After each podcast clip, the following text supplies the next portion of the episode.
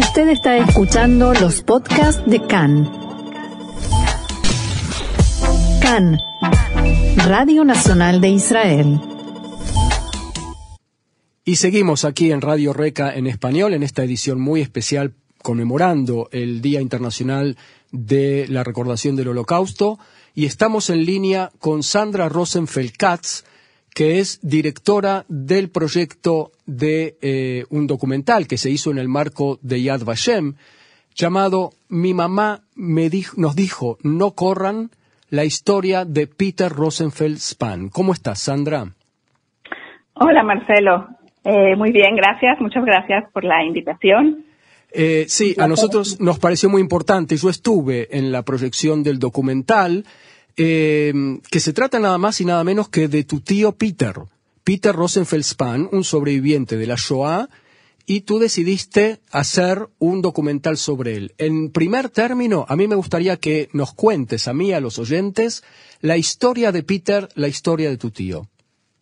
Bueno, primero, Marcelo, me es muy importante aclarar que yo no decidí hacer el documental, lo hice en marco de, eh, de, de un eh, proyecto que tenemos en la Escuela Internacional para la Educación del Holocausto en Yad Vashem, que son películas uh-huh. testimoniales, de las cuales tenemos hasta hoy sesenta y cuatro películas eh, en quince diferentes idiomas. Es un proyecto que empezó en el año dos mil siete y eh, justamente diez de estas películas tienen, están subtituladas al español y tenemos eh, una en ladino y ahora sacamos esta de Peter, que es también hablada en español, y prontamente vamos a sacar otra de estas eh, películas. Excelente. Eh, Muy bien, entonces, ¿quién es Peter Rosenfeld Spahn? Bueno, Peter Rosenfeld Spahn nació el diecinueve de mayo de mil novecientos treinta y ocho en Belgrado, Yugoslavia, hoy Serbia. Nació eh, en una familia, como él dice en su documental, era un niño feliz en una familia feliz, era una familia acomodada que originalmente venían de Serbia, donde eh, su padre y, y, y sus tíos tenían una la ferretería más grande de la uh-huh. ciudad, les estaba yendo muy bien en el negocio y deciden eh, comprar una fábrica de estufas en Belgrado, por lo que eh, la familia de Peter, y eh, o sea, su, su padre Ignas con su hermano Martin y sus familias se mudan a Belgrado y por eso Peter nace en Belgrado. Uh-huh. Eh, cuando Belgrado fue bombardeada por la Luftwaffe en abril de mil novecientos cuarenta y uno, la familia logra regresar a Subotica, de donde eran eh, originarios y donde todavía tenían eh, familia. Que era y territorio luego, húngaro, ¿no es cierto? Se vuelve territorio húngaro, uh-huh. sí. Se, es, es anexado a... a Hungría, por lo que logran vivir ahí relativamente en tranquilidad hasta eh, mil novecientos cuarenta y cuatro, cuando en marzo de mil novecientos cuarenta y cuatro eh, es invadido por los nazis. Ahora es importante también decir que en esta área eh, los hombres eran llamados o enviados a trabajos de eh, forzados. Y Ignas, el papá de Peter, es enviado desde julio de mil novecientos cuarenta y dos a estos trabajos forzados, uh-huh. por lo que Peter se queda con su madre, Elizabeth, eh, la héroe de la historia, eh, y, y sus hermanos en Subotica, hasta que en mil novecientos cuarenta y cuatro son enviados al gueto, primero de Subotica, después los guetos en, en Hungría duran muy poco tiempo, duran hasta máximo tres meses antes de que deportan a los a los judíos, a, principalmente a Auschwitz-Birkenau. Y este gueto eh, está, Sandra, al lado de la estación de tren, ¿verdad? Y entonces, en algún momento los llaman a subir al tren. Bueno, este del gueto de Subotica son enviados a otro gueto de Baxalma. Uh-huh. Ahí son, son eh, sí, son llamados a subir al tren. Y aunque estaban con otros miembros de la familia extendida, bueno, Elizabeth estaba con tres niños chicos, están caminando, está un tumulto de gente cuando tienen que, que salir hacia la estación y caminar. Y ella agarra a sus niños y les dice, no corran, no hay prisa. Y por esto ellos acaban subiéndose en los últimos vagones del tren. Y esto le da el título, de hecho, al documental, esto de no corran, y la pregunta es ¿por qué? ¿Por qué fue tan importante? Bueno, el resto de la familia extendida eran eh, más adultos, caminan más rápido, suben a la parte de adelante del tren. Eh, el tren en un momento dado pa- para en Szeged, donde algunos de los eh, vagones son separados, esto sin que Elizabeth ni nadie se, se diera cuenta de esto, y son unidos a otro a otro tren. Eh, uh-huh. El tren en el que ellos iban se dirigía hacia Auschwitz-Birkenau y siguió su camino hacia Auschwitz-Birkenau. El resto de la familia que había subido a los vagones frontales del tren llegan a Auschwitz-Birkenau, pasan una selección. La gente mayor, madres con hijos pequeños, incluidos familiares de Peter, son enviados directamente a las cámaras de gas. Solamente dos de sus familiares, las mujeres jóvenes que pueden trabajar, son enviadas a campos de concentración de trabajo y, eh, y sobreviven. Uh-huh. El, los vagones que son separados, incluido en el que iba eh, Elizabeth y los niños y su hermana Aranka y sus hijos, llegan a, a Austria, son enviados a Austria, a un campo de tránsito que se llama Strasshof. Al lado de Viena, ¿verdad? A veinticinco kilómetros de Viena, uh-huh, cerquísimo, media hora hoy en día. Y eh, ahí son separados de su madre, los niños, por por primera vez. Eh, y Peter nos cuenta cómo son los peores cuatro días de su vida, y también cuenta cómo todo el tiempo estaba agarrado de la mano de su hermano Iván, su hermano mayor, que... Eh, era mi padre. Eh, después los envían a, tra- a trabajar a un campo que queda muy cerca, en las afueras de la de la ciudad de Ulrichskirchen, también en, en Austria, y en este campo granja tienen que, eh, que trabajar. Los niños a partir de los doce años se consideran en edad de trabajar, así es que eh, Peter se queda con su hermano Pablo. Claro, ¿qué edad tenía Peter a todo esto? Peter tenía seis años, Pablo tenía nueve, Iván tenía doce. Uh-huh. Entonces Iván y eh, Elizabeth tienen, son enviados a, a trabajar.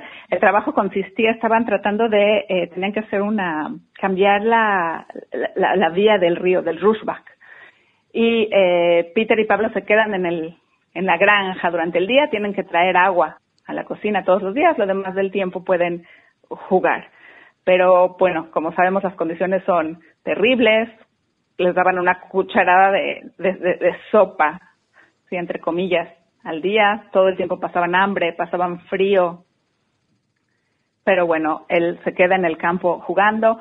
Eh, Peter también nos cuenta cómo en las noches, después de trabajar, su prima Eva, que tenía veintiún años de edad, después de caminar un kilómetro y medio de ida, uno y medio de regreso, a trabajar en frío, eh, calor, trabajo físico muy, muy extenuante, llegaba, sentaba a los niños que había en el campo, que eran alrededor de seis, y les enseñaba. Era tan importante darles clases que les enseñaba todo tipo de, de cosas que eran importantes. Finalmente, Sandra, eh, nosotros tenemos que ir avanzando en la historia. Ellos eh, se salvan, incluso después se vuelven a reencontrar eh, con su papá, eh, al que no habían visto durante dos años, ¿no es cierto? Y la pregunta, Sandra, es...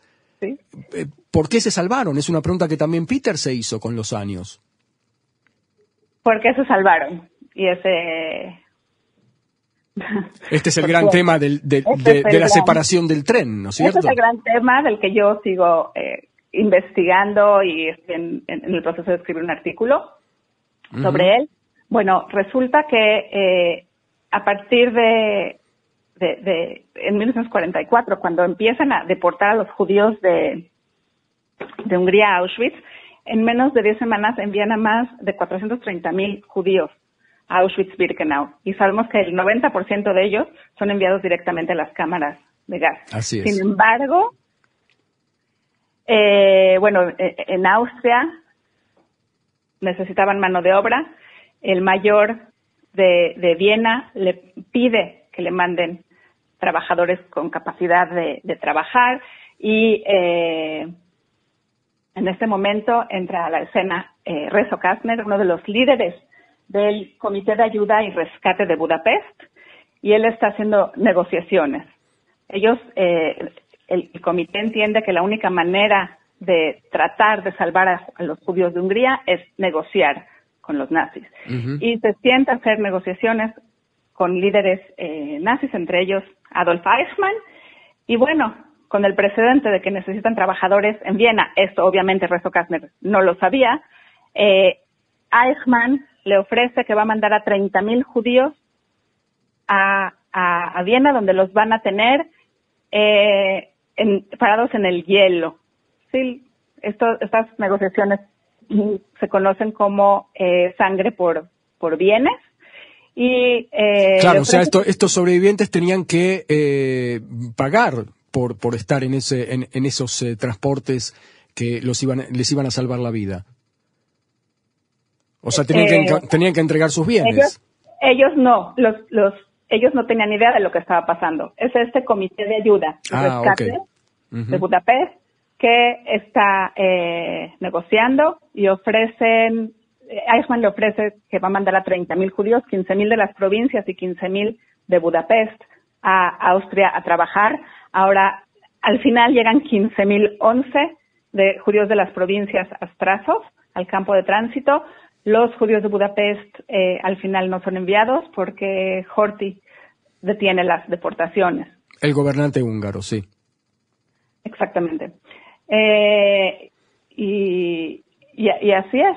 Por estas negociaciones, gracias a Rezső Kasztner, son enviados a trabajar en estos campos en, en vez de ser enviados a, a, a Auschwitz-Birkenau. Y de casualidad, exactamente, y, y de casualidad la familia de Peter estaba en esa parte del tren que fue desviada hacia Viena en el marco de este acuerdo entre Kasztner y los nazis, de hecho.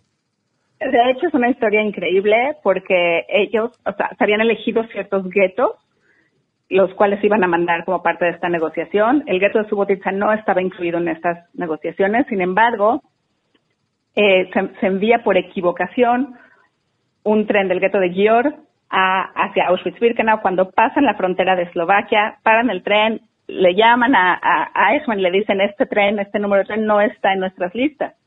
Eichmann se da cuenta que esto es un error, pero dice, bueno, ya están allá, mándenlos a Auschwitz-Birkenau. Y, de, y dice, bueno, vamos a hacer por los por los números que nos faltan, y al azar se escogen ciertos vagones de este tren que sale el veintisiete de junio de mil novecientos cuarenta y cuatro de Szeged. Al azar. Al azar se eligen es, esos vagones. No corran, iban en esos vagones y llegan. Sí, sabemos, Peter tenía seis años de edad, sabemos lo que le hubiera pasado a su arribo a Auschwitz, lo más seguro es que hubieran sido enviados directamente a la... Porque todos los niños eran enviados a las cámaras de gas, junto con sus madres, que porque alguien tenía que llevarlos, alguien tenía que sostenerlos. Es eh, una historia increíble y eh, te quiero preguntar, Sandra, en lo personal, eh, mm, bueno, comentame un poco tu historia con esta, eh, con esta realización que eh, te encontraste haciendo en el marco de tu trabajo en Yad Vashem. Sí, mira, ese es muy interesante porque eh, estoy en el proceso de realizar un MOOC, un eh, cu- curso en línea masivo y abierto en, uh-huh. en español, que estará listo y al aire eh, en unos pocos meses. Y que es gratuito Como, y abierto al público general, ¿no es cierto? Exactamente, exactamente. Eh, y como parte de este MOOC estamos también haciendo dos películas, testimonio en español, y bueno, una de ellas es la de la de Peter, Eh, que fue increíble, lo hicimos en medio de todo el corona y todos los eh, encerramientos. Lo entrevisté por Zoom, contratamos a un eh, camarógrafo maravilloso en, en, en México y después, bueno, editamos la película, la tradujimos, la mandamos a nuestro gran director, Zvi Nebo, y junto con un eh, gran equipo, primero liderado por la increíble doctora Naama Shik, que es la directora del departamento en uh-huh. línea de la Escuela Internacional para el Estudio del Holocausto en Yad Vashem, y eh, con las historiadoras, la doctora Olga Unger y Dafna Dolinko, un gran trabajo de investigación minucioso de eh, horas y días y comunicación con otras organizaciones y, bueno, comunicación con Peter también todo el tiempo. Aparte, te, no dijimos todavía a los oyentes que vos sos la hija de eh, Iván, del hermano mayor de Peter. Sí. Sí, Iván era era mi padre, el, el hermano mayor, y bueno, eh, en el año dos mil yo ya vivía en Israel, estaba esperando el nacimiento de mi hija mayor, y mis padres vinieron, estuvieron aquí una temporada larga, y él eh, iba todos los días a Yad Vashem porque no sabían por qué habían sobrevivido y quería encontrar respuestas. Y bueno, eh, un día llegó con copias del libro de las políticas del genocidio de uh-huh. Randolph eh, Braham, donde estaba escrito esto de los de, de los judíos en hielo y de eh, sangre por bienes. Y entonces fue cuando supieron. Y bueno, eh, él y Peter y yo hemos seguido todo el tiempo con esta investigación y búsqueda de más datos, información, y, y, y lo seguimos haciendo. Lo seguimos sí, haciendo. Algún día también vamos a...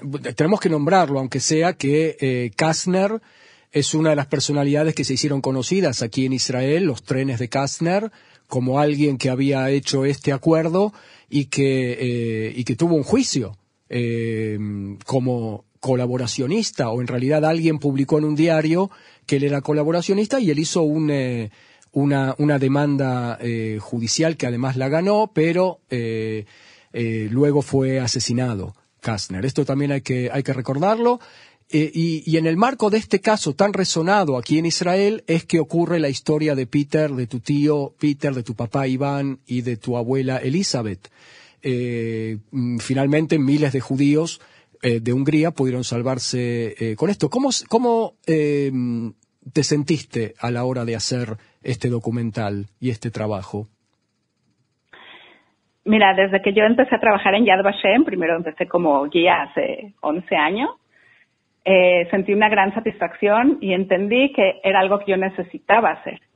Yo no lo sabía, pero era algo importantísimo para mí como hija de un sobreviviente y como la persona que soy hoy, era algo que, que necesitaba uh-huh. para acabar de formarme como la persona que soy. Ahora hacer esta película fue, pues fue y sigue siendo emocionante, hermoso, y también una un tipo de misión, porque sabemos que es tan importante que el mundo, ¿no?, se, se entere, seguir dando a conocer estas historias. Ya no, ya me siento un poco inocente cuando digo eh, tienen que saber para que no se vuelva a repetir, a repetir la historia. Sin embargo, no lo soy. Hay muchísima gente hoy en día que no sabe sobre el Holocausto, que nunca ha oído lo que es eh, Auschwitz, y yo creo definitivamente en la educación y creo que sí podemos hacer un cambio, podemos hacer un, un mejor mundo y tratar de, de que de veras la historia no se, no se repita. Entonces es... Claro, sí, para, para ir terminando, decime en este mismo contexto